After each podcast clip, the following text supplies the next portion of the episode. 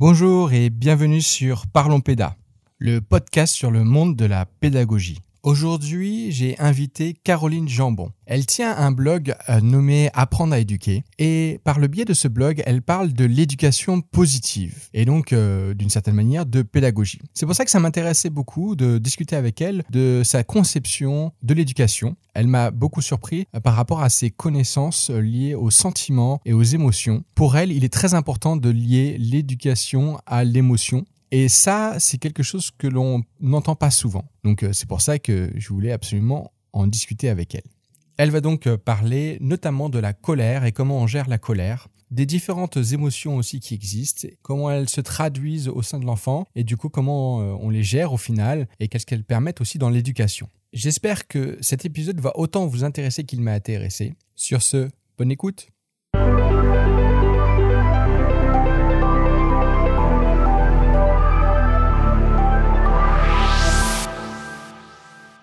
Bonjour Caroline, bienvenue sur ce podcast. Merci beaucoup d'avoir accepté cette invitation. Est-ce que tu pourrais euh, tout d'abord te présenter? Oui, alors bonjour et merci pour euh, l'invitation. Donc euh, je suis Caroline du blog Apprendre à éduquer. J'ai lancé le blog en 2014 parce qu'à la base, j'étais cadre en entreprise. Donc ma formation, c'est pas du tout euh, pédagogie ou animation. Et je me suis reconvertie, j'ai passé le concours pour être professeur des écoles. Et c'est là que je me suis rendu compte que j'étais euh, totalement incompétente parce que je me suis retrouvée à être une maîtresse euh, qui criait, qui punissait, pas du tout la maîtresse que j'aurais voulu être. Et je me suis retrouvée impuissante, manquant d'outils, notamment sur la psychologie, les émotions des enfants. Et en parallèle, euh, je me suis séparée du père de ma fille, donc je me suis retrouvée aussi toute seule avec elle et j'ai fait le même constat. Bah, de me retrouver à être la mère que je voulais pas être, à, être dans un rapport de force, à me retrouver à crier, à punir. Et je me suis dit, mais en fait, il doit exister des ressources, il doit exister des outils. Et, euh, et de là est né le blog, justement, pour partager toutes ces ressources au plus grand nombre. Et je l'ai appelé Apprendre à éduquer mais d'abord parce qu'en fait, c'était moi qui étais en train d'apprendre bah à comprendre les émotions, à comprendre les enfants. Et l'idée, c'était aussi bah, d'en faire euh, profiter euh, bah, les personnes qui recherchaient des, des, informations sur ce sujet. Alors, ton blog Apprendre à éduquer euh, parle d'éducation positive. Qu'est-ce que, tu... Qu'est-ce que l'éducation positive? Alors pour moi, l'éducation positive, c'est pas un ensemble de techniques et je pense que c'est vraiment important de le rappeler, de euh, dire l'éducation positive, c'est pas des stratégies pour se faire obéir, euh, parce qu'on entend souvent quand on parle d'éducation positive, par exemple, qu'il faut formuler des consignes positives. Donc plutôt que de dire euh, ne cours pas, euh, marche. Ou alors qu'il faut proposer des choix aux jeunes enfants, par exemple qui ne veut pas s'habiller, et lui demander euh, est-ce que tu préfères mettre par exemple tes baskets ou tes chaussures de ville pour engager en fait sa motivation. Ou euh, par exemple, reformuler les choses juste en un mot. Un enfant qui oublie de mettre son bonnet, euh, on va lui juste lui dire bonnet, plutôt que de lui faire euh, toute une leçon de morale en disant mais il fait froid dehors, pense à prendre ton bonnet. Et pour moi, l'éducation positive, c'est vraiment voir la motivation positive, entre guillemets, de tous les comportements des enfants. C'est-à-dire que chaque comportement a une bonne raison. Et là, encore, je mets bonne entre guillemets, dans le sens où il y a une motivation interne. Et c'est vraiment ça l'éducation positive, c'est mettre le focus sur la relation, la qualité de la relation, et de mettre le décodeur quand on est face à un comportement qui nous dérange, un comportement inapproprié, un comportement violent de la part des enfants, mais aussi des adolescents, et puis de voir sa vérité à lui. Qu'est-ce qui le motive? Quelle est sa bonne raison d'agir? Par exemple, un enfant qui ment, eh ben, il prend un risque parce qu'il prend le risque d'être puni. Mais il le fait quand même. Donc ça veut dire quelle est sa, bonne raison d'agir? Et pour moi, c'est vraiment ça l'éducation positive. C'est en fait réfléchir, penser autrement comme un, déconditionnement avant de vouloir faire autrement, avant de vouloir plaquer des stratégies euh, pour euh, se faire entendre, pour euh, que les enfants écoutent, pour que les enfants obéissent. Donc c'est vraiment ça, réfléchir à la, à la nature de nos demandes, à la qualité de la relation pour être dans une relation coopérative et évidemment sans violence ni euh, physique, donc pas de tape, pas de fessée, pas de tirage d'oreille par exemple, ni euh, psychologique en fait, pas de chantage, pas d'ultimatum, et puis ni punition ni récompense. Alors ça, ça me fait réfléchir, euh, en animation, il arrive souvent qu'il y ait des enfants qui frappent d'autres enfants. Tu dis que là derrière, il y a toujours une motivation. Alors, euh, comment on essaie justement euh, de, gérer ce type de situation? Comment on essaie de comprendre ce type de situation? Et comment on essaie de voir que, bah, justement, euh, enfin, comment on essaie d'aller vers cette motivation et qu'est-ce qu'on en fait? Qu'est-ce qu'on fait derrière de cette, de cette motivation?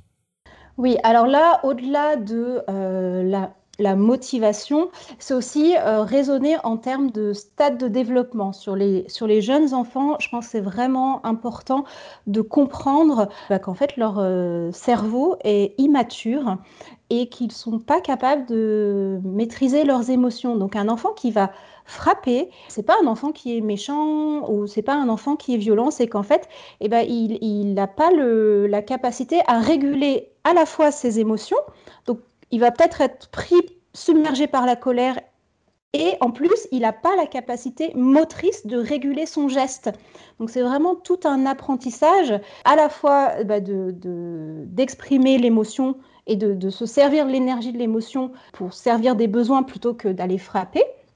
Et puis aussi, en fait, de, bien comprendre que le, geste qui, est un peu impulsif, bah, l'enfant, il n'a pas encore la capacité d'inhibition justement pour, pour inhiber ce geste moteur. Là, on est plutôt sur des enfants, j'imagine, jusqu'à 8-10 euh, euh, ans. Ben, c'est plutôt d'intervenir, mais de manière bienveillante, sans, violence, en disant stop, réaffirmer la limite. Quand même bien réaffirmer euh, l'éducation positive, ce pas laisser faire c'est réaffirmer que non, frapper, ça c'est non, euh, insulter, ça c'est non, et, d'être dans, une posture très claire d'éducateur, de, parent, animateur, c'est non. Donc poser la limite. Et ensuite, aller chercher euh, l'émotion.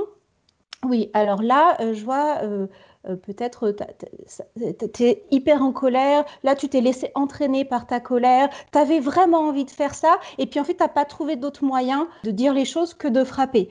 Et bien la prochaine fois, peut-être que tu pourrais dire les choses avec des mots.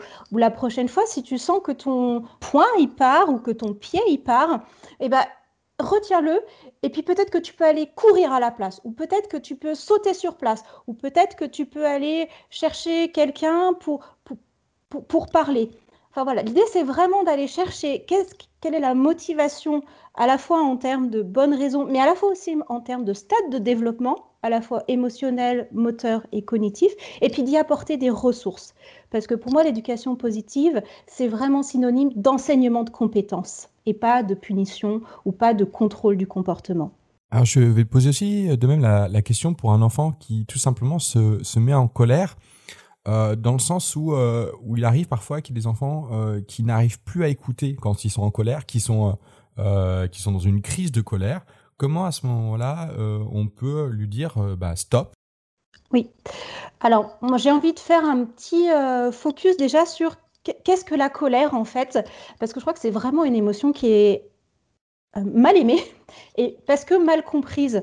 En fait, la, colère, et comme toutes les émotions, euh, elle, est légitime, elle est utile et elle est saine.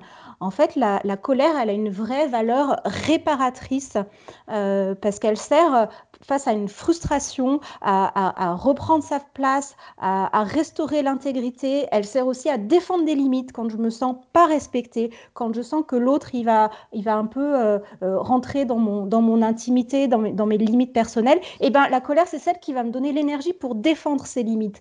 C'est la colère, c'est aussi l'émotion qui sert à combattre l'injustice alors réel ou perçu. Hein. Parfois, en fait, les enfants ils peuvent percevoir de l'injustice là où nous on ne voit pas parce qu'on estime que c'est utile, par exemple. Hein. Mais n'empêche que lui, il l'a perçu comme ça cette injustice. Par exemple, un enfant qui veut pas prêter un jouet à un autre, nous ça nous paraît futile, mais l'enfant, il va éprouver de la colère pour se remettre de cette frustration. Et c'est précisément l'émotion qui permet de se remettre de la déception et d'affirmer son identité. Donc la colère, elle alimente un changement et c'est précisément la colère qui fait revenir à l'équilibre émotionnel. Donc déjà, quand on a ça en tête, on comprend que la colère, bah, il n'y a pas grand-chose à faire. Euh, juste être prêt à recevoir cette décharge émotionnelle, l'autoriser. Et en fait, c'est le temps qui est notre allié. Euh, il y a juste à accompagner le mouvement par une écoute empathique et en ayant bien en tête que, OK, bah, l'enfant, il a le droit d'être en colère et puis ça va durer une minute, allez, cinq minutes, et il va revenir à l'équilibre. Et puis si on lui permet d'exprimer cette émotion de colère euh, au bon moment où il l'éprouve et à la bonne personne, eh ben, elle ne va pas ressurgir sous forme de crise de stress plus tard ou sous forme euh, explosive plus tard parce qu'elle aura juste fait son rôle, elle aura rempli sa mission de restaurer l'équilibre. Et en fait, c'est pas tant l'émotion de colère qui pose problème, mais c'est surtout le comportement violent, effectivement, qu'elle peut, euh, qu'elle peut entraîner. Parce que la colère, elle n'est pas synonyme de violence. Et je pense que comment du coup accueillir la colère, quand c'est une vraie colère saine, et eh ben c'est de l'accueillir avec des mots. Donc ça va être par exemple dire à l'enfant, ouais, là je vois que tu es hyper en colère. Et s'il est hyper en colère, c'est de refléter à la hauteur de l'intensité de l'émotion. C'est pas aller dire à l'enfant, oh bah tu es en colère. Non, il est, il est furieux, alors on va lui dire, ouais là tu es hyper furieux. Et je le vois parce que euh, tu as les poings serrés on peut aussi aller refléter ce qu'on voit dans le corps de l'enfant. Tu as les poings serrés, tu as les mâchoires serrées, je vois que tu deviens tout rouge, là, je vois que tu es prêt à exploser. Ça, ça, c'est de la colère. Et ça, je vois que tu es en colère, et on dirait que c'est une colère puissance, j'en sais rien. Ou alors on peut aussi, euh, ce qui marche bien avec les enfants, c'est euh, parler de couleur. Là, ta colère, elle est rouge, on dirait presque qu'elle va passer au noir. Ou sur euh, une échelle de 1 à 10, moi j'ai l'impression que ta colère, là, elle est à 9,5. Donc vraiment refléter ce qui se passe en lui et peut-être aussi ce qui se dit. Là, tu te dis qu'en fait, euh, lui, euh, il vaut rien. là, tu te dis que c'est vraiment injuste. Refléter aussi ce que lui, il pense, les déclencheurs de cette émotion-là. Et puis refléter ce qu'il a envie de faire. Là, moi, j'ai l'impression que tu lui donnerais bien un coup de poing. Hein, c'est ça. Hein. Et, d'aller aussi euh, vérifier, est-ce que c'est ça C'est ça ce que tu ressens Est-ce que c'est bien ça? Et puis, une fois que l'enfant s'est senti compris, rejoint, sans censure de l'émotion, sans jugement de la part de l'adulte sur c'est bien, c'est mal, et eh ben en fait, c'est presque magique. Alors, je dis presque. Hein, mais il va, il va, il va redescendre, il, il va se calmer. Et, euh, et, si on sent que c'est pas le cas, on peut lui proposer une alternative. Une fois qu'on s'est connecté émotionnellement, voilà, qu'on a reflété ce qui se passe en lui et qu'on lui dit c'est ok, tu as le droit d'être en colère, lui proposer une alternative. Peut-être, est-ce que ça te ferait du bien d'aller courir là un petit peu? Tu veux qu'on y aille ensemble? Tu veux qu'on saute sur place? Ou alors peut-être qu'il a besoin de pleurer en fait. Parfois, la, colère, on dit que c'est un garde du corps de la tristesse. Une fois que la colère, euh, elle va jusqu'au bout, eh ben, c'est une deuxième émotion. Et l'émotion qui était dessous, c'était de la tristesse. Donc voilà, avoir vraiment ça en tête pour proposer un accueil euh, de qualité, efficace et bienveillant aux enfants en colère. La notion de tristesse aussi m'intéresse. Est-ce que tu la, est-ce que tu considères qu'elle, euh, qu'elle doit être aussi évacuée de la même manière que la colère, c'est-à-dire exprimée, etc. Ou est-ce qu'il faut justement euh, un peu mettre une limite à cette tristesse? Bah, en fait, le mécanisme euh, des émotions, euh, c'est le même pour toutes. En fait, euh, moi, ce que je développe, j'ai écrit un livre qui s'appelle La coéducation émotionnelle, dans lequel voilà, je détaille vraiment ce, que, ce que sont les mécanismes des émotions et j'y développe en fait les cinq dimensions des émotions. Donc, qui sont des, les émotions, c'est vraiment des réactions physiologiques qu'on ne contrôle pas. Donc, on ne va pas maîtriser l'émotion qu'on va, qu'on va éprouver. Et ça passe par euh, donc les sensations dans le corps, donc ce que je vais éprouver. Et dans la tristesse, la, sensation qu'on va éprouver, c'est plutôt une sensation de, de vide, de froid, de, et puis on va avoir tendance à, à, se retirer, à vouloir se replier sur soi. Donc pour la tristesse, pareil, on peut refléter ça. Euh, dire à l'enfant, euh, là je vois que tu es triste, c'est comme si c'était tout vide à l'intérieur de toi. Euh, et puis, c'est comme si tu avais envie de disparaître ou, voilà, d'aller te cacher dans un petit coin. Donc, refléter les sensations, mais ça, ça marche du coup pour toutes les émotions.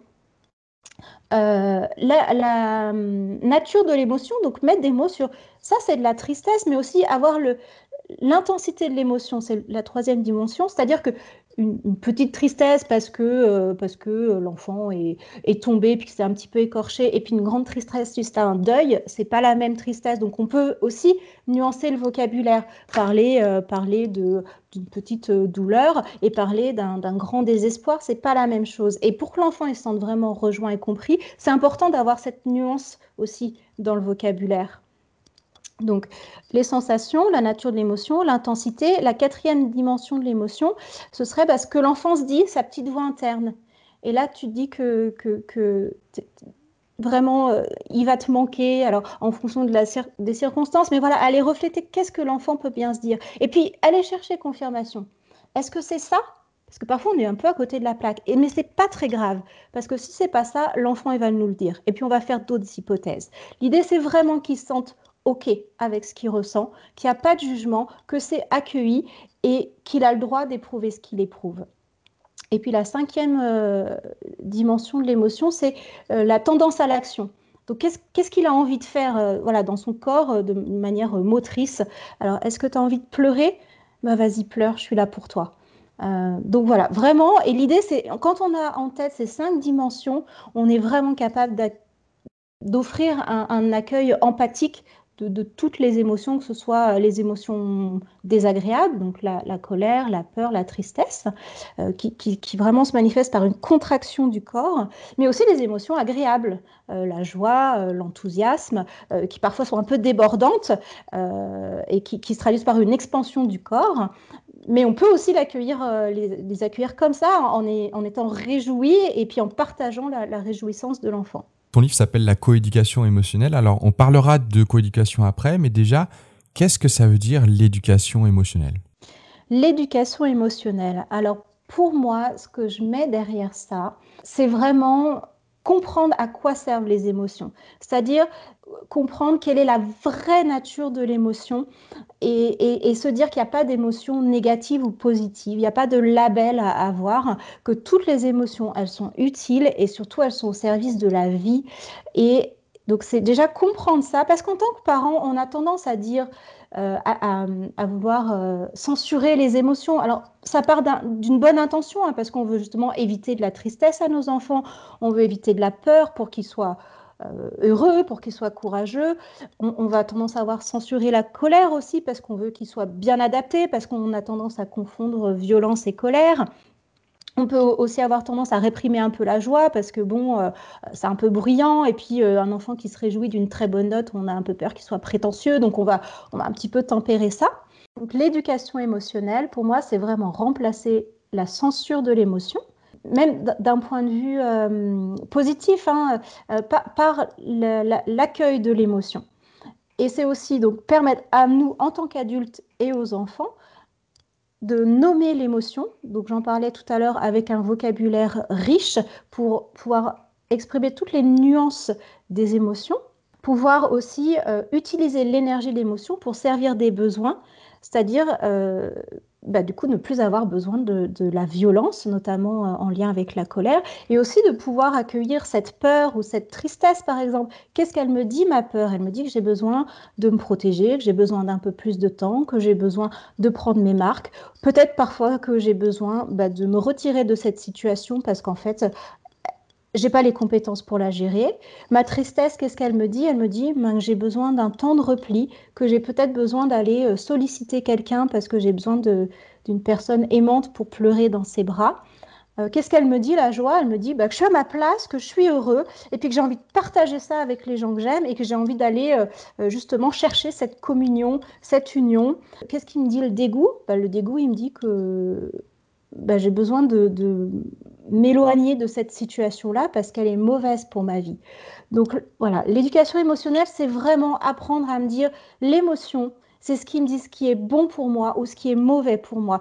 Et l'éducation émotionnelle, elle est importante parce que c'est ce qui va construire l'estime de soi d'un enfant, c'est-à-dire je suis aimée avec toutes les émotions, avec tous mes ressentis euh, tels que je suis. Et je peux me fier à ma boussole interne, c'est-à-dire que je suis capable d'accepter toutes mes émotions, sans qu'il y en ait des bonnes ou des mauvaises, et d'appréhender le message qu'elle m'envoie. Alors ça, je le dis avec mes mots d'adulte, et ça se fait pas. Et puis, Ça se fait pas en... à 10 ans, allez, c'est bon, c'est fait, c'est le travail de toute une vie. Et nous, adultes, on apprend tous les jours aussi. Tu as dit que donc, la colère, elle est elle est en lien avec la, violence, mais que l'idée c'était justement d'exprimer cette colère sans la violence. Est-ce qu'on peut justement, est-ce qu'on peut être en colère sans être violent? Oui, bah oui, oui, évidemment. Et pour moi, c'est vraiment un des points clés euh, que j'ai envie de, partager, de développer sur le, sur le blog, c'est de dire ma colère, elle est ok parce que justement, c'est une boussole interne. Elle me dit que là, j'ai besoin de, de, me protéger, de, de défendre mes limites, de restaurer mon intégrité. Et moi, ma colère, elle m'envoie de l'énergie. Elle m'envoie de l'énergie dans mon corps, justement, pour ça, pour, euh, pour me défendre ou pour, euh, pour attaquer, mais attaquer dans le sens euh, me défendre. Et je peux utiliser cette énergie pour servir mes besoins, justement. À ce sujet, moi, j'ai développé plein de petits outils sur le blog. Il y a plein de choses en téléchargement gratuit qui vont justement permettre de dire Là, je reconnais que c'est de la colère. Là, ma colère, par exemple, des émotimètres qui vont dire là, ma colère, elle est à, 8 sur 10. Euh, et donc, qu'est-ce que je peux faire pour d'abord me calmer, revenir au calme, pour pas la laisser déborder et pour pas me laisser euh, manipuler en quelque sorte par la colère, tout en l'ayant en tête, puisque j'ai dit que c'était de la colère, et de me dire, OK, une fois que je suis revenue au calme, et parfois avec l'aide d'un adulte, hein, bah, de quoi j'aurais besoin, quelle solution je peux trouver pour que, que ça ne se reproduise pas, euh, qu'est-ce que je peux demander, qu'est-ce que je peux faire, est-ce que j'ai besoin de m'excuser par exemple, est-ce que j'ai besoin de réparer euh, une relation, de réparer un objet? Voilà, d'essayer vraiment de dire, je trouve des solutions pour pouvoir assouvir euh, le besoin insatisfait qui était à l'origine de cette colère. Est-ce que tu as un exemple concret? Alors moi j'avais animé il y a quelques temps déjà, un atelier justement bah, sur la colère. C'était pour des enfants, je crois que c'était de 6 à 12 ans. Donc l'idée, je leur avais lu une petite histoire. Euh, euh, voilà, euh, qui mettait en scène des, un conflit. Et puis après, je leur avais demandé, bah, vous, à la, place de, des protagonistes, qu'est-ce que vous auriez fait? Et est-ce que vous avez compris qu'ils aient réagi comme ça? Et puis vous, est-ce que vous avez déjà vécu des situations similaires?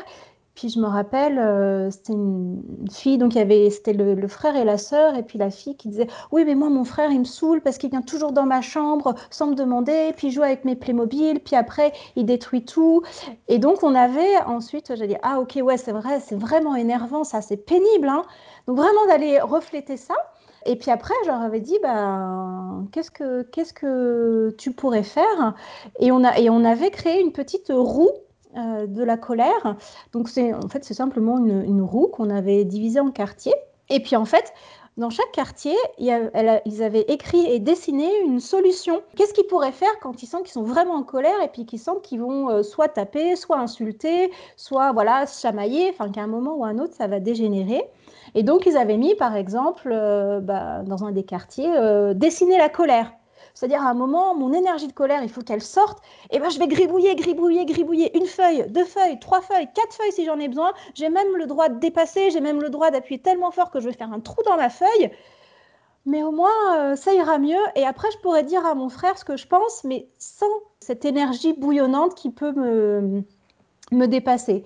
Donc, on avait aussi écrit, euh, ah oui, euh, crier ou, ou courir euh, pareil, on, peut imaginer euh, créer une boîte à cris avec des enfants et on va leur dire, ou eux-mêmes après, quand ils ont l'habitude, dire là, là, je vois que ta colère, elle est, elle est vraiment, ça c'est une grosse, grosse méga colère. Est-ce que ça te ferait du bien d'aller crier dans la boîte à cris? Et voilà, donc on peut, ça peut être n'importe quelle boîte, euh, par exemple une boîte de lait infantile, et qu'on peut décorer. Ce qui est super sympa aussi, c'est que ce genre d'outil, il faut que ce soit les enfants qui le fassent en fait. Le, co-construire pour que ce soit leur outil et c'est ce qui leur correspond. Et puis ils y ont mis eux euh, du leur en fait. Euh, on peut aussi imaginer euh, malaxer une balle anti-stress ou de la pâte à modeler, ou avoir un petit coin à la maison ou, ou, en classe ou même dans les salles d'animation, un petit coin euh, où les enfants vont pouvoir trouver des petits outils, euh, voilà, justement de des balles anti-stress, euh, des pailles, par exemple, souffler dans une paille pour pouvoir se respirer et puis revenir au calme, des plumes, où l'idée ce serait de souffler tout doucement pour juste faire soulever la plume, mais sans la faire complètement tomber de la table, par exemple. Donc voilà, je me rappelle, oui, aussi, ils avaient mis dans un des quartiers faire un câlin avec papa, maman, le chien, le chat, le doudou. Voilà. Donc l'idée, c'est voilà, vraiment d'arriver à co-construire des outils. Alors, les enfants, ils vont pas forcément tout de suite aller s'en servir en autonomie. Il y a évidemment un accompagnement de l'adulte à proposer. Mais l'idée, c'est vraiment ça, d'arriver à dire, la colère, je la reconnais, je l'accueille pour ce qu'elle est. Si je sens qu'elle est trop forte, eh ben, j'ai les compétences et j'ai les outils pour aller la réguler un peu. Et ensuite, aller formuler euh, des demandes, aller euh, ou, ou d'ailleurs euh, pas formuler de demandes, juste quitter la relation et puis m'éloigner, faire autre chose. je vais utiliser un cas qui m'est arrivé l'année dernière, pour exemple, et en plus j'en ai parlé dans un autre podcast avec Julien Poirot. J'étais animateur sur une colo et un enfant plutôt grand, costaud. Hein, moi je fais 1m86, il, il, était plus grand que moi, et il était plus large que moi. Il s'est mis en colère et il a essayé de planter un autre enfant et puis de fuguer de la colo. Euh, que penses-tu que j'aurais pu faire dans ce cas-là? Alors, euh, j'ai plusieurs éléments de réponse. Euh, je pense que tout ce qu'on a pu dire par ailleurs peut s'appliquer à ce cas-là, notamment de savoir est-ce que c'était une vraie colère, une valeur réparatrice, ou est-ce que c'était une fausse colère, donc une colère destructrice qui aurait pu être liée à une crise de stress. Et notamment, les crises de stress, elles peuvent aussi euh, émerger euh, à cause de l'aménagement de l'environnement, qui va lui-même euh, induire des comportements inappropriés. Et quand je parle d'aménagement de l'environnement, c'est vraiment au sens large, c'est-à-dire l'ambiance, la, la, la, manière dont est construit une pièce, dont est meublée une pièce. Est-ce que les enfants les ados, ils ont assez de possibilités de faire preuve de créativité, par exemple, de faire preuve de pouvoir personnel. Est-ce qu'ils ont assez euh, de temps libre, par exemple, pour justement exercer leur autonomie? Parce que l'autonomie, le, pouvoir personnel sont vraiment des besoins humains fondamentaux. Et quand ils sont pas satisfaits, eh ben on l'a vu, euh, ça fait émerger des émotions euh, désagréables. Et quand ces émotions, elles peuvent ou ne sont pas accueillies par les adultes, ben, elles se transforment en crise de stress. Euh, il y a aussi euh, quelque chose qui est vraiment fondamental et qui a été euh, démontré récemment, c'est le contact avec la nature. Est-ce que ces enfants, ces adolescents, ils ont assez de contact avec la nature, avec le grand air, avec de la verdure? Parce que ça, pareil, ça participe à l'équilibre émotionnel. Donc tout ce qui est voilà, aménagement de l'environnement au sens large, ça peut prévenir en fait des crises. Donc ça, c'est c'est pas, on va pas agir sur l'émotion, mais on va pouvoir anticiper en en termes, en raisonnant en termes d'aménagement de l'environnement pour diminuer le nombre de crises. Du coup, euh, si, je comprends bien, il faut réaménager. Est-ce que tu as des, euh, questions un peu concrètes euh, à quoi je devrais penser? Genre, est-ce que c'est les, chambres, la cuisine, les, espaces communs? À quoi je dois réfléchir quand je réfléchis à l'aménagement? Alors ça peut être par exemple aménager un espace de retour au calme. Est-ce que les enfants, ils ont une possibilité de se calfeutrer entre guillemets, mais en tout cas de se retirer euh, pour se calmer ou pour pleurer ou, même pour, euh, pour, euh, pour, pour, crier euh, quelque part vraiment. Et ça, c'est aussi quelque chose qui a été montré sur les enfants euh, traumatisés notamment. ils ont besoin à un moment de pouvoir se réfugier. Ça peut être même dans un carton, sous une table, mais voilà, un endroit en fait, où ils vont soustraire du regard des autres et où ils vont pouvoir se sentir en sécurité. Déjà ça. Et on peut peut-être y intégrer des outils euh, justement de retour au calme. Donc tout à l'heure on parlait de pâte à modeler, de paille, euh, de, de, de, des petits moulins à vent sur lesquels souffler, des feuilles avec des crayons pour justement euh, faire libérer cette émotion. Donc euh, gribouiller, gribouiller, gribouiller, puis quitte à déchirer la feuille, quitte à la rouler en boule et à, à l'envoyer, voilà, à faire mettre la colère hors de soi. donc ça peut être ça. Et puis moi je pense que le meilleur moyen en fait c'est de demander aux enfants, aux adolescents, de quoi ils auraient besoin euh, et puis faire des tests. Je crois, je parlais tout à l'heure du droit à l'erreur. C'est aussi euh, bah, tâtonner, euh, essai erreur. Euh, euh, là, bah, j'ai aménagé ma pièce comme ça. Je vois que ça, là, j'ai l'impression que cet enfant-là, euh, il aurait euh, besoin de plus d'autonomie. sur les très jeunes, par exemple, hein, c'est avoir bah, du matériel à hauteur d'enfant, ou alors quand ils n'ont pas accès au matériel, bah, c'est prévoir des, des petits marchepieds, tout ce qui va en fait développer leur autonomie, ce qui va pouvoir leur permettre d'exercer leur pouvoir personnel et puis et puis laisser du, laisser du temps libre. Je crois que vraiment ça en fait on, les enfants, ils ont des emplois du temps hyper structurés et on a un peu tendance à oublier euh, qu'ils ont besoin de temps libre parce que les jeux livres, c'est là aussi où ils vont bah, digérer leur petite contrariété. C'est là où ils vont pouvoir euh, s'imaginer leur vie idéale. C'est là où ils vont pouvoir aussi entrer en lien euh, les uns les autres, coopérer et puis développer des compétences socio-émotionnelles. C'est rigolo ce que tu tu dis avec le, temps libre. Euh, en animation, souvent, euh, donc on a cette gestion-là. on dit euh, qu'il y a les activités, puis il y a ce temps entre les repas ou alors si on est sur les séjours, même le matin et le soir. cette question du temps libre, elle peut, c'est là où il y a aussi principalement les accidents. Là où il y a le plus d'accidents, c'est sur les temps libres et pas pas sur les activités. Euh, il y a même du coup des débats ou des discussions qui se font par rapport à ça, euh, la longueur de ce temps libre. Combien de temps euh, on prévoit avant le repas, après le repas? Alors on appelle ça aussi temps calme, enfin voilà, il y, a différents noms, mais est-ce que là-dessus tu, tu, tu, as un conseil à donner sur comment décider de la durée de ce temps? Alors, j'aurais pas tendance à raisonner en termes de durée, mais j'aurais tendance à raisonner en termes d'intention et de préparation de ce temps libre. C'est-à-dire parce que effectivement, si les enfants ou adolescents, ils ont été euh, hyper contraints euh, toute la matinée par exemple, et qu'on leur dit c'est open bar euh, au moment de passer à table, enfin après, en plus à table ils ont encore dû se contraindre parce qu'on leur dit tout le temps chute, vous faites trop de bruit, gna gna gna, ils mangent et ci et ça. Mais en fait, évidemment, ils explosent et c'est là où les, les, accidents ont lieu. Mais ça, en fait, ça, ça ne m'étonne pas, ça me paraît plutôt logique parce que ils ont tellement contraint leur énergie que, que, que cette énergie, elle part dans tous les sens. Donc moi, j'aurais plutôt tendance à, dire, euh, à préparer ce temps livre, c'est-à-dire euh, juste avant, par exemple, de sortir de table, euh, dire, ok, alors là, vous savez, on a, je sais pas, 20 minutes, 30 minutes de temps libre. Fermez les yeux un moment et imaginez qu'est-ce que vous allez faire pendant ce temps libre? Comment vous l'imaginez? Qu'est-ce que vous avez envie de faire? Voilà, vraiment être dans une espèce de gestion mentale, de préparer ce temps-là pour que les enfants ils soient pas dans une waouh, on décharge l'énergie, mais dans un ah ouais, j'ai pensé à ce que j'avais envie de faire, bah tiens là je vais faire ci, je vais faire ça, et on en revient aussi à l'aménagement de l'environnement.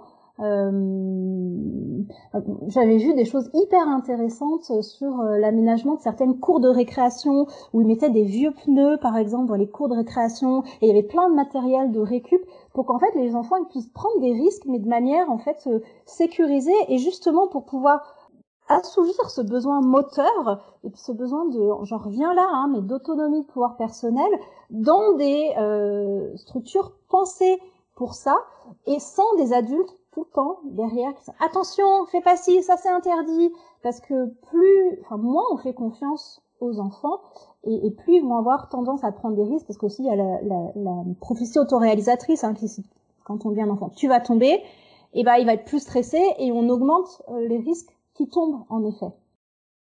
Il y a des études qui se font euh, sur la question euh, des sentiments en fonction des garçons et des filles. C'est-à-dire qu'il euh, y a eu une étude qui a été faite avec un bébé qui pleure. On montre la même vidéo à des, à des personnes d'un enfant. On dit c'est un garçon, qu'est-ce que vous voyez? Et ils disent ah, il est en colère, etc. Et quand c'est une fille, ils disent ah, elle pleure, etc. comment on peut essayer de, justement, de ne pas se projeter dans les, les émotions des enfants? Alors moi, je dirais qu'on peut pas Enfin, je veux dire, en fait, c'est hyper difficile. On a été socialisé comme ça, et, euh, et finalement, euh, c'est en avoir conscience, euh, et puis et puis se rattraper quand on sent que ah oui, non mais là, j'aurais pas dû dire ça à cette fille ou à ce garçon. Mais déjà se dire, il n'y a pas de jeu pour les filles pour les garçons. En gros, euh, déjà dire, euh, bah, un ballon, c'est un ballon. Euh, un petit poney, c'est un petit poney. Il n'est pas pour les filles spécialement. Il est autant pour les filles que pour les garçons. Euh, enfin, je, crois que c'est juste euh, réaffirmer que il y a, y a pas de choses pour les filles, il y a pas de choses pour les garçons. C'est, euh, c'est tout est tout est mixte. Et puis de pas aller justement, le garçon il a autant le droit de pleurer que la fille. Et la fille, elle a autant le droit de prendre colère que le garçon. Et je crois quand on, mais quand on s'engage dans une démarche d'éducation émotionnelle, ça vient assez naturellement justement de, de, de dire, bah, en fait, toutes les émotions sont légitimes, elles sont à accueillir, et indépendamment euh, du, genre de l'enfant ou de la nature de l'émotion. Et puis, euh, pareil, c'est un chemin qui est, qui est long, on peut en parler en équipe, et puis, euh, et puis accepter de se tromper, et puis revenir voir l'enfant après, peut-être, pour, pour s'excuser si on a été, si on a été maladroit. Euh, mais je sais qu'il y, a un livre moi que j'ai beaucoup aimé sur ce sujet qui est sorti récemment. Euh, c'est euh, Tu seras un homme féministe, mon fils. Et je ne me rappelle plus du nom de l'autrice, mais qui est hyper bien fait avec plein d'exemples. Et vraiment, s'il y a un, un, livre sur le sujet que je recommanderais, c'est celui-là. Quand on parle de gestion de sentiments, souvent on parle de la colère et du chagrin. pourquoi il est important d'apprendre aussi à gérer les autres sentiments? Alors, du coup, je vais peut-être en profiter euh, bah, pour nommer euh, les émotions primaires. Alors, tous les euh, chercheurs ne sont pas forcément d'accord pour dire quelles sont les émotions primaires. Alors, moi, j'en ai retenu six. Donc, l'idée d'une émotion primaire, c'est un peu comme les couleurs primaires. C'est à partir de ces émotions qu'on va créer toute une palette après de sentiments comme la jalousie. par exemple, la jalousie, en fait, c'est un mélange un peu de peur, de colère et de tristesse. Donc les six émotions primaires, euh, donc il y a les émotions agréables qui vont me dire euh, que là ça va, euh, qu'il y a une sensation d'expansion dans le corps et que cette émotion agréable elle est liée à des besoins satisfaits. Donc principalement c'est la joie avec toutes ses déclinaisons, l'optimisme, l'espoir, l'émerveillement.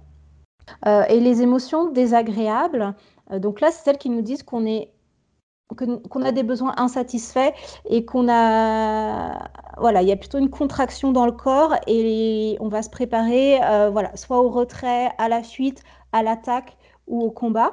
Donc là on a la peur la colère la tristesse le dégoût et puis une émotion qui peut être un peu mixte euh, c'est la surprise. Euh, c'est un temps d'arrêt la surprise et où on va être complètement aux aguets et dire ok et après, on va décider est-ce que c'est une bonne ou est-ce que c'est une mauvaise euh, surprise? Des fois, tu utilises le mot sentiment, des fois le mot émotion. Est-ce que tu peux préciser euh, ces deux notions-là? Oui, tout à fait. Je, je, voulais le faire également. Euh, alors, l'émotion, ça va être donc ce que, j'ai décrit tout à l'heure. Les, les, émotions primaires, c'est vraiment en fait une réaction physiologique qu'on ne maîtrise pas et les émotions, elles sont très coûteuses énergétiquement parlant parce que justement, elles mobilisent le corps, donc elles mobilisent vraiment de l'énergie. Et c'est pour ça qu'elles ne sont pas déclenchées si souvent que ça. Et en général, elles durent pas très longtemps. Donc une émotion saine, entre guillemets, on va la reconnaître au fait qu'elle ne dure pas très longtemps. Et si nous, en tant qu'adultes, on est capable d'accueillir cette émotion avec une écoute empathique euh, et entendre l'enfant sans chercher à faire quelque chose de l'émotion, mais juste en la laissant être, ben, en fait, cette émotion, elle va passer assez rapidement. Les sentiments, c'est plutôt un... On va les différencier des émotions dans le sens où il y a une, une élaboration dans le, mental. Euh, ça va être quelque chose qu'on va... des pensées qui vont plutôt revenir. Et puis surtout, il va durer plus longtemps le, sentiment.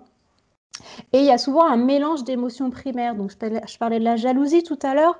Dans la jalousie, qui est plutôt un sentiment pour le coup, eh ben, il y a de la peur, il y a de la colère, il y a de la tristesse, puis c'est quelque chose qu'on peut un peu ruminer, qu'on va alimenter avec des pensées, euh, c'est injuste, c'est toujours pareil. Les sentiments aussi, on les reconnaît à des, à des mots euh, dans nos pensées qui vont dire toujours pareil, euh, c'est jamais moi qu'on préfère, des mots voilà, un peu qui, vont manifester une pensée un peu rigide. Et puis il y a aussi le stress, parce que tout à l'heure on parlait de la colère. Mais souvent, euh, eh ben, les enfants qui vont être violents, c'est pas qu'ils sont euh, sous le coup de l'émotion de la colère, mais c'est qu'ils sont sous stress en fait.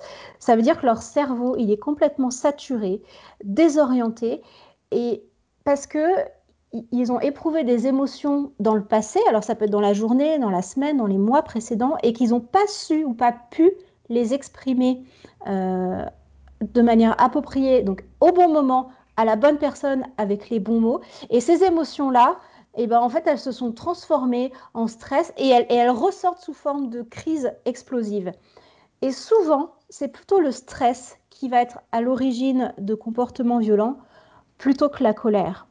Et là, on a, nous, en tant qu'adultes, on peut aller chercher la cause, on peut justement mettre le décodeur et aller chercher la vérité de l'enfant pour retrouver les émotions primaires sous ces sentiments et sous ce stress, et puis les leur refléter donc on peut repartir par exemple des cinq dimensions des émotions que, que j'ai euh, mentionnées plus tôt. Et puis le, la meilleure, euh, le meilleur remède au stress, en fait, c'est la tendresse. C'est voilà, vraiment d'être... Euh, alors pour les parents, bah, un câlin. Pour les animateurs, les enseignants, c'est plus difficile, mais voilà, euh, témoigner, vraiment envoyer des messages de tendresse euh, pour, réguler ce stress. Parce que souvent on dit que, vous avez peut-être euh, déjà entendu parler, on parle des trois réactions au stress. Donc c'est la fuite, le combat ou le freeze, donc c'est s'immobiliser. En fait, il y a quatrième, un quatrième besoin face au stress dont on parle assez peu, c'est d'aller chercher de l'amour, justement, d'aller remplir, euh, son réservoir émotionnel par, de la tendresse. Donc voilà, je pense que c'est important d'avoir vraiment euh, ça en tête, euh, de dire les émotions primaires, c'est la chose vraiment qui, qui, va à la base à connaître. Et puis après, on élabore des sentiments à partir de ces émotions primaires. Et puis le stress aussi quand les émotions, elles n'ont pas pu être exprimées au bon moment, à la bonne personne et à la bonne intensité. C'est rigolo, tu me rappelles euh, mes cours de philosophie où euh, on expliquait euh, la passion, tu sais, aimer et être, amoureux, ou du coup il y a, là ça me rappelle, enfin ça me donne ce sentiment que dans, dans l'émotion justement il y a un côté justement passion, donc être amoureux et dans le sentiment il y, a, quand même un côté un peu plus dans l'action. En tout cas, on choisit de continuer à aller vers cette voie-là. Oui, et, du coup, mais les deux se, soutiennent. C'est-à-dire que c'est pour ça que l'amour, c'est les deux. Euh, parce que l'émotion d'amour, elle a besoin d'être euh, entretenue par le sentiment d'amour. Et le sentiment d'amour, il a aussi besoin d'être entretenu bah, voilà, par des, des, shoots d'explosions de, de, un peu euh, voilà, qui, vont, qui vont aller justement bah, créer les, les souvenirs. il faut bien les, les, créer, en fait, ces, ces souvenirs, ces, ces, ces, contacts physiques, et c'est l'émotion qui les, qui les provoque. Alors ton livre euh, s'appelle Coéducation émotionnelle et pas éducation émotionnelle. Donc là, je t'ai beaucoup posé de questions sur l'éducation, mais est-ce que tu peux expliquer qu'est-ce que c'est déjà la coéducation et pourquoi euh, il y a une coéducation émotionnelle? Alors pour moi, c'était vraiment important et c'est une, notion qui a émergé euh, voilà, avec le temps parce que je me suis rendu compte bah, qu'en fait, devenir mère, ça a été un un apprentissage euh, incroyable et qu'en fait je me suis élevée en même temps que euh, j'ai élevé ma fille. Alors et c'est pas fini, mais que finalement les enfants, ils ont, enfin que nous adultes, pardon, on a plutôt autant à apprendre de nos enfants que nous avons à leur apprendre. Donc l'idée c'est vraiment d'une spirale euh, ascendante où les enfants, ils vont peut-être venir toucher des points sensibles en nous des choses qui vont nous faire exploser parfois, sortir de nos gonds ou qui vont nous rendre complètement impuissants. Et du coup, on va pouvoir travailler sur ces points-là et on va devenir plus compétent émotionnellement parlant. Donc nous, on va apprendre des choses et puis on va aussi être plus compétent, plus efficace pour accompagner les émotions de nos enfants. Et donc moi, je vois vraiment ça comme une, euh, voilà, une, spirale euh, ascensionnelle où tout le monde y gagne parce que euh, on, devient tous de plus en plus compétents et c'est un processus qui ne se termine jamais et dans lequel il y a un droit à l'erreur parce que l'idée c'est vraiment de se dire bah, si on est en train d'apprendre, on va faire des erreurs et c'est OK, à la fois les adultes et les enfants. Et qu'est-ce que je vais pouvoir apprendre de cette erreur? Comment je vais pouvoir m'appuyer dessus pour euh, bah, devenir plus compétent, pour progresser et peut-être même je vais utiliser ces erreurs pour approfondir la relation. C'est-à-dire aller m'excuser parce que, euh, que j'ai crié, aller euh, chercher à, réparer la relation, peut-être même prendre des engagements parfois envers les enfants, de dire c'est vrai, là j'ai crié, là j'ai été méchant, là j'ai dit des mots qui ont dépassé ma pensée. C'est pas ce que j'ai envie de vivre dans notre relation je m'excuse et je prends l'engagement envers toi de ne pas recommencer. Et si tu sens à un moment euh, que, je recommence à, partir dans des choses qui ne te conviennent pas, bah, peut-être qu'on peut mettre en place un petit mot-clé ou un petit signal qui va dire euh, stop, stop, on reprend nos esprits, là c'est en train de mal partir.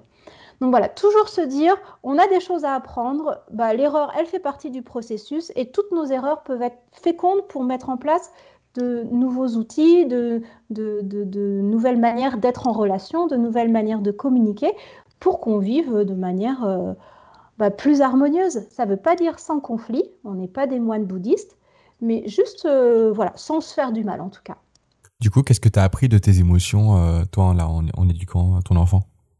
Oula Alors moi, j'ai appris, bah, par exemple, sur la colère, hein, que la colère, c'est une émotion qui n'est pas à réprimer à tout prix. J'ai appris aussi à ne plus réprimer ni mes pleurs, ni les pleurs de ma fille.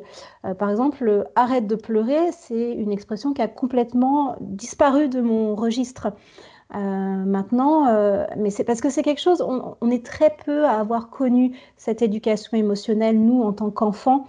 Euh, en fait, on avait plutôt tendance, quand on était en colère, à nous dire euh, Bon, tu vas te calmer dans ta chambre, ou euh, t'es pas beau quand tu pleures, ou si tu continues ta crise, tu seras privé de télé. Donc, comme on l'a pas appris et comme on a très peu de, modèles, eh ben, on, a, tout à apprendre. Et, moi, par exemple, je ne pleure pas, arrête de pleurer, ou c'est pas grave. Le c'est pas grave aussi, il a complètement disparu de mon vocabulaire. et ben, il sortait tout seul. Et maintenant, j'ai vraiment compris que, ben, en fait, si, si elle pleure, c'est que c'est grave pour elle. Euh, et que je peux déjà aller la rejoindre dans ce c'est grave, euh, ma fille. Et puis après, peut-être recadrer, après, peut-être euh, proposer des solutions. Mais toujours, toujours, la première chose à faire, aller rejoindre l'enfant dans ce qu'il vit en disant oui. Et je crois que c'est aussi une des choses que j'ai appris, c'est oui, oui aux émotions et aux miennes aussi. Oui, là, je suis fatiguée. Euh, oui, là, je suis en colère. Euh, oui, euh, là, je suis triste. Et eh ben, je m'accorde le droit de, pleurer. Je m'accorde le droit de dire stop parce que là, mes limites, elles sont dépassées. Et, et oui, je me dis oui à moi. on va vers la fin. As-tu un livre à conseiller autre que les tiens? Oui, alors moi donc il y a deux autrices qui sont très connues en France et que j'aime beaucoup euh, et qui en plus ont sorti des, livres en poche. Donc c'est euh, Au cœur des émotions de l'enfant d'Isabelle Filiosa, qui est vraiment une bonne introduction, je pense, hein, au mécanisme émotionnel des enfants. Et puis Pour une enfance heureuse de Catherine Guéguen. Alors je ne sais pas si on dit Guéguen ou Guéguin. Euh, et elle, elle est vraiment orientée neurosciences et donc elle explique pourquoi chez les jeunes enfants euh, la régulation des émotions est très difficile. Elle explique en quoi la bienveillance est vraiment euh, euh, primordiale pour le bon développement du cerveau des enfants. Et puis peut-être plus du coup pour des animateurs, puisque votre public est plutôt un public d'animateurs, il y a un livre qui s'appelle L'éducation émotionnelle de la maternelle au lycée de Michel Kless et qui est génial parce qu'en fait il y a un peu de théorie, mais il y a plein d'activités qu'on peut proposer aux enfants, euh, voilà, en petits groupes, en duo, en grands groupes. Enfin voilà, il y a plein plein de modalités. Et justement pour développer bah, tout, ce qui touche aux dimensions des émotions que j'ai développées plus tôt, donc les sensations, euh, ce que je me dis, le vocabulaire des émotions, qu'est-ce que j'ai envie de faire dans mon corps, et puis qu'est-ce que je peux faire pour réguler cette émotion. Donc vraiment, s'il y en a un que je pourrais conseiller à des animateurs, c'est celui-là, l'éducation émotionnelle de la maternelle au lycée. Par quel livre faut-il commencer si on veut te lire? Bah, Je dirais du coup euh, La coéducation émotionnelle, euh, qui est vraiment le livre dans lequel euh, j'ai voulu mettre à disposition du plus grand nombre tout ce que j'ai appris moi en tant que mère, en tant que blogueuse. Et puis moi, la grande chance que j'ai, c'est que j'ai beaucoup de lecteurs qui me posent des questions qui parfois sont pas d'accord et donc qui me poussent à aller réfléchir, euh, qui me demandent des conseils. Donc c'est vraiment un livre qui est à la fois théorique et basé sur mon expérience personnelle et sur euh, bah, des questions de lecteurs à laquelle j'ai voulu répondre. Et, euh, et en plus, euh, l'éditeur a fait un super travail de mise en page parce qu'il est assez dense, mais il y a plein de, il y a plein de schémas. Enfin, je pense qu'il est en plus assez facile à lire. donc voilà, vraiment, c'est, moi, je, suis très contente de ce livre-là. Les retours sont positive. Donc voilà, je, pense que c'est un livre qui peut être utile à des parents, mais pas que. Hein. Je sais qu'il y a des enseignants qui l'ont lu. Euh, et pour des animateurs, je pense qu'on peut très bien remplacer le mot parent par animateur et ça fonctionne très bien. Euh, pour finir, où peut-on te retrouver pour en savoir plus sur ton travail? Alors, donc, bah, je suis présente sur euh, mon blog, Apprendre à éduquer, et principalement sur Facebook, donc le Facebook du blog, Apprendre à éduquer. Euh, voilà, donc j'essaye de répondre à tous les messages que les lecteurs, lectrices m'envoient et, et, vraiment j'ai une grande chance parce que j'ai une communauté qui est très, euh, très réactive et, et, donc j'apprends aussi de ma communauté. Merci beaucoup Caroline. Voilà, l'épisode est fini. J'espère que vous avez autant apprécié que j'ai apprécié cet épisode. Si justement vous l'avez apprécié cet épisode, eh ben je vous propose de le partager avec plaisir et euh, enfin plutôt que vous vous le partagiez, hein, si c'est moi qui vous partage, c'est déjà le cas. Hein, bon, vous avez compris quoi. Et euh, surtout de mettre un avis 5 étoiles. Vous pouvez retrouver euh, Caroline Jambon sur Apprendre à éduquer et je vous dis à dans deux semaines.